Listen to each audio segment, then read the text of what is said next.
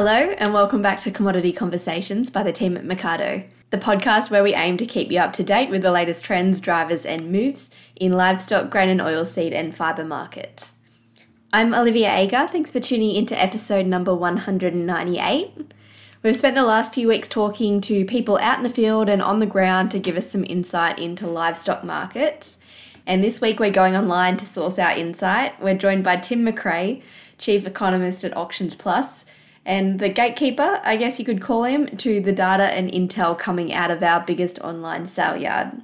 Luckily for us, Auctions Plus are always more than willing to share the stories and trends they are seeing in their market data. And on top of that, we're going to hear about some of the challenges that are top of mind for livestock producers from results of their annual survey, the Gavel. Before we jump into the episode, I'll cover a few things our analyst team have been watching this week. For all the hype of alternative meats, there are few indications that consumer curiosity may be wearing thin. McDonald's have ditched their McPlant burger from menus in the US after a failed trial. Grocery store pricing data in the US is also showing that alternative protein prices haven't increased compared to the same time last year, even though fresh beef prices have lifted 9% over the period. There's also been a lot of news about for grain and oilseed with the release of the USDA World Supply and Demand Estimates report this week. A few of the key points were that world wheat production forecasts have been raised 1%, but this will still be the third year in a row where consumption outstrips production. Corn supply should be similar to last year, but there is plenty of uncertainty, and prices are pegged at similar levels to last year, but we won't rule out upside due to volatility. That's it from me. Enjoy the episode with Tim McRae and Robert Herrmann. Well, it's a welcome to Tim McRae, and it's terrific to have you back on again because uh, as the chief economist and analyst at uh, Auctions Plus. You see a lot of stock numbers going through. Tim, welcome to Commodity Conversations. Thanks for having me back, Rob.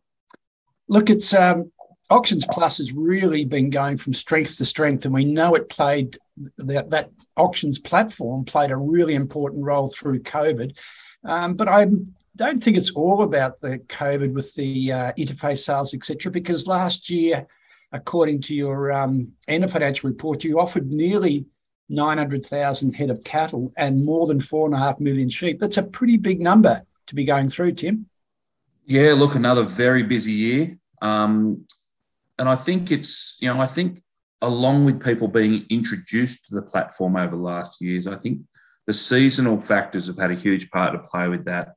And when producers have flexibility about how they can market their stock and what price they'd like for their stock, that is really the crux of what the, the platform can deliver.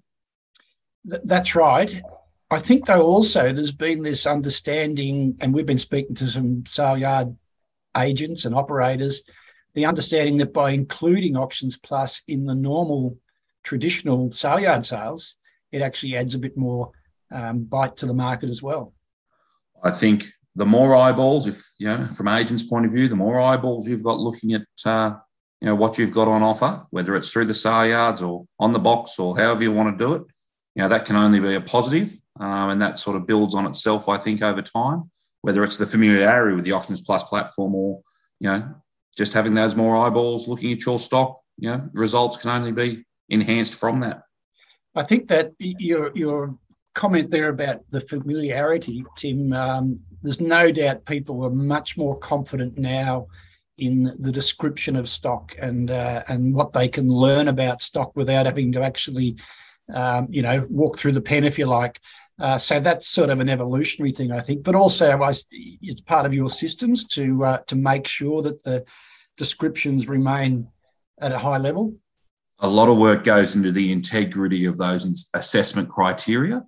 Um, and you know, I, I know talking to a lot of producers who use the Auctions Plus platform, they really love the uh, the more photos, and you know, you see some being quite creative with you know drone footage and different things. That only enhances the the buyer's ability to see what they're after.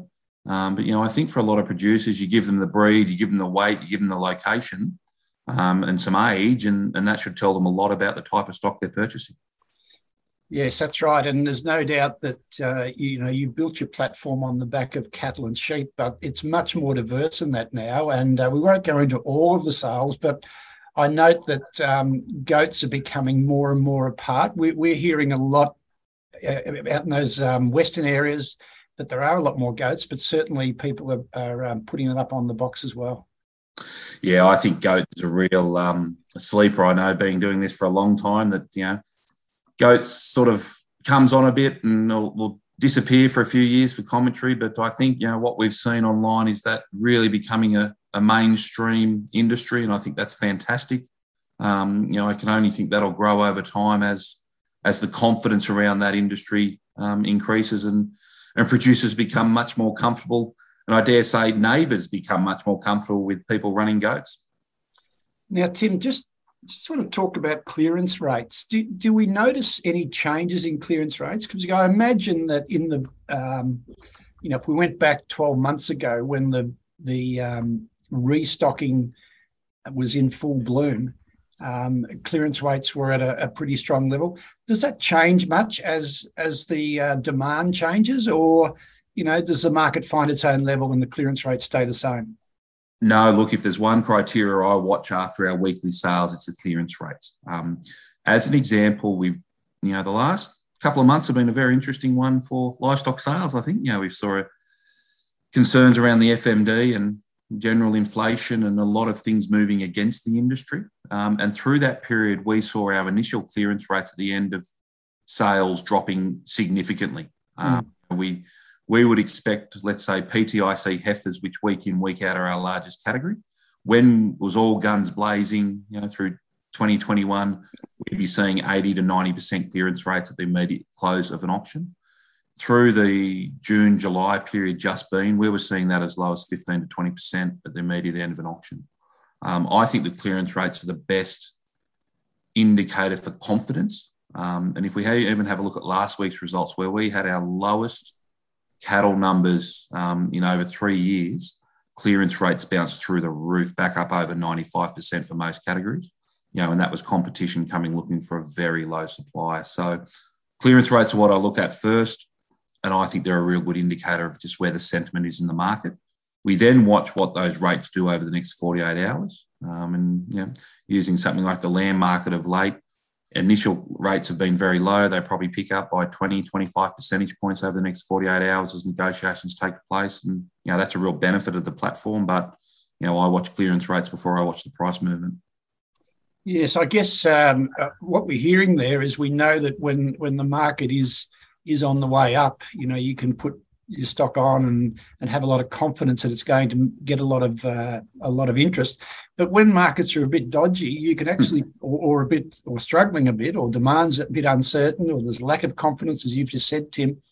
You can still list your stock um, without the uh, and put your reserve on without any sort of negative effect uh, on your sale if they don't sell, or apart from the fact you haven't sold them. But it does keep it does sort of reinforce the view that the seller is in, you know, a fair bit of control.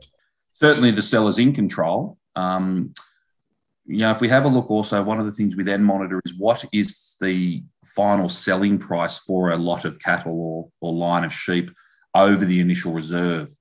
And last week we saw that bounce for cattle back up to two hundred dollars above the reserve price was the was the average sale price we look at that through June, July, and we were seeing that get back to only you know below fifty dollars a head. So again, it's that confidence and, and competition. When it's hot, you know, it really can drive that market up. When it's not, you know, there's the line in the sand that the the vendor has put in place, um, and watching what that vendor does then, if it is an unsuccessful sale, either in the 48 hours, 72 hours after the sale, or where they then reposition that lot of cattle when they they re-put them online, maybe in a week or two weeks later. Um, is a really good indication for sentiment of where the market's going. So, there's, so there's an adjustment on the seller as well in that case, Tim, where the where the seller might say, well, you know, I had this in mind, but I still need to sell next week, so I'll use last week's prices to reset my reserves. Is that what happens? Yeah, exactly. They can they can get the um, transparency of you know where the the underbidder was. Um, they can either go into negotiations then and there to to confirm that sale, or they can take a step back and say, okay, we'll we'll re-put them up next week or the week after. Mm. Um, and they may put that up. You know, if the market, I know through June, July, we were seeing similar lines come back maybe two or three weeks later that may have been two to two hundred and fifty dollars a head lower, um, particularly through the PTIC heifer lines. Now, I would expect in the coming week we may see those. There wasn't many unsold lines, mind you, but you know, see those expectations increased again. So we see about a four to six week lag on the unsold lines and sales over reserve to their then the actual price. So you know, producers are reactive to where their stock are valued at.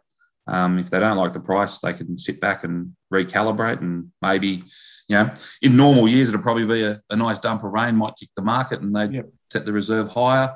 Um, at current levels, it's a range of things that could be influencing where they set that level in weeks to come.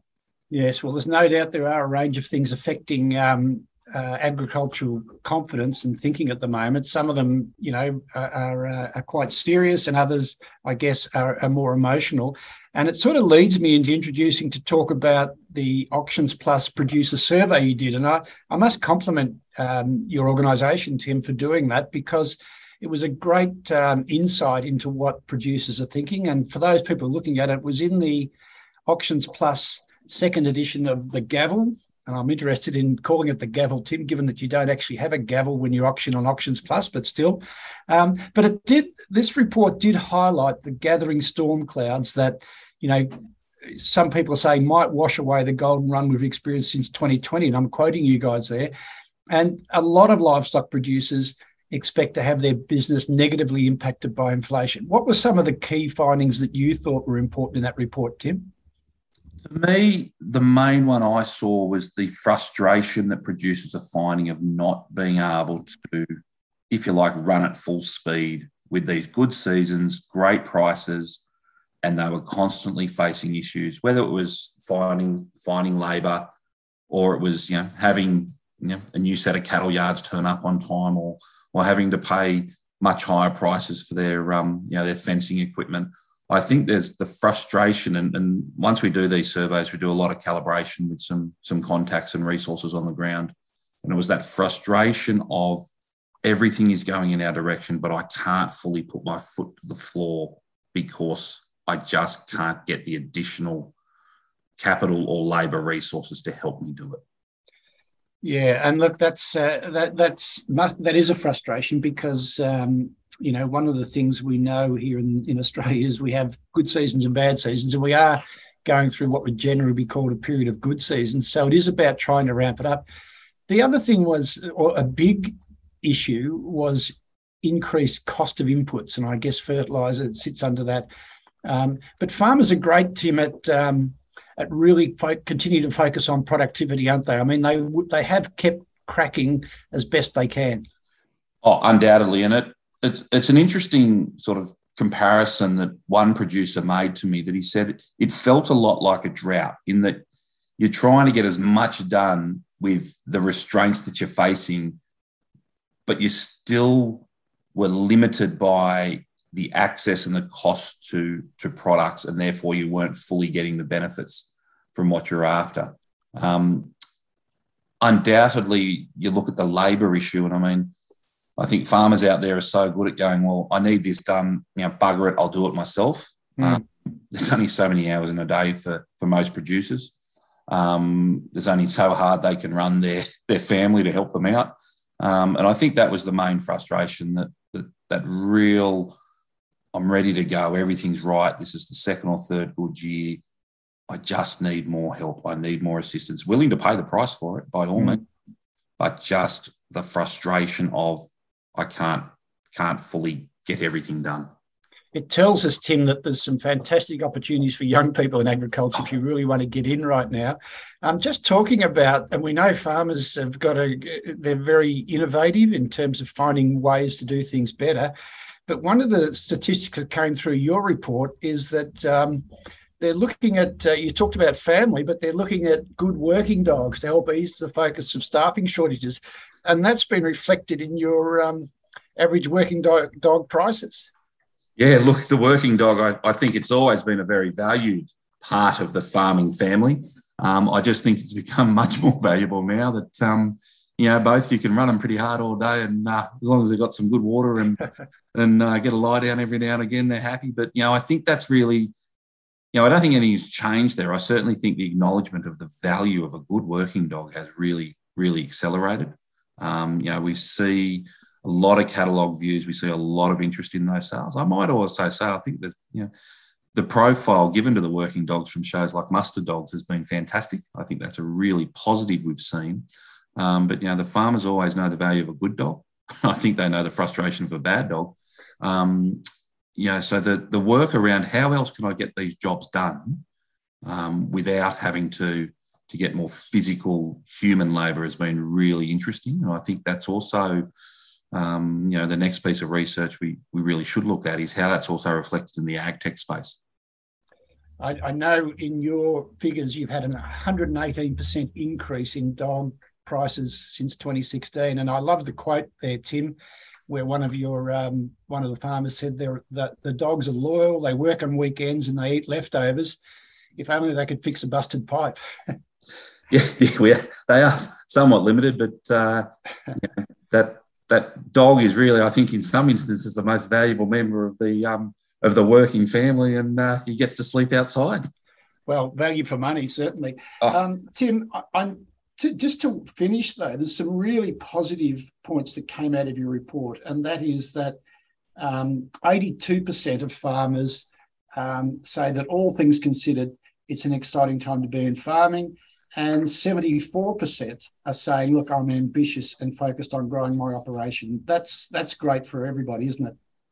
Yeah, I think um, you know, I always think that to do farming, you've got to be optimistic. Um, you know, you're always looking at what can happen um, as opposed to what might happen. But, you know, I think that general underpinning fundamentals that we've seen, and I know you talk about them, Rob, um, you know, the outlook is very bright for agriculture. Um, and I really think it's a case of producers have been crying out for years to get the, the training and the the um, infrastructure right for when we get seasons like this. And I think, you know, back to my previous point, that only adds to the frustration they're seeing. Um, that when you know when we do get seasons like we're getting, and when you know massive grain crops and, and fantastic livestock prices, that it's not able to be fully benefited on. But they're still optimistic that um, you know they want to expand. You know they they're encouraging family to go into the industry because I think it's really got a, a bright future. Um, it's just you know, can they get rid of those ever present? Uh, I was going to call them headwinds, but maybe not headwinds, just uh, you know, sinkers that are weighed around the ankles of the industry that we we sometimes can't seem to shake off. Yeah, those dark clouds, Tim. But uh, we know that uh, technology and innovation is going to has always been played a big part in agriculture and will in the future. And certainly, Auctions Plus has been a leader in that space. So, uh, well done. Great uh, uh, and we really thank you, Tim, for coming on Commodity Conversations today and sharing your insights because, um, you know, the things you're seeing and, and what Auctions Plus is doing is, is a really important part of the landscape. I was going to say livestock, but it's much broader than that. So, Tim, um, thanks a lot. We'd love to have you back on Conversations again and uh, all the best. Thanks, Rob. Thanks for listening to another episode of Commodity Conversations. If you're looking for more detailed information on commodity markets, you can head to the Mecardo website and pick up a premium subscription, which will give you full access to all our archive of reports, as well as all the fresh analysis as it's delivered and access to our team of analysts. Thanks again, and until next week, take care.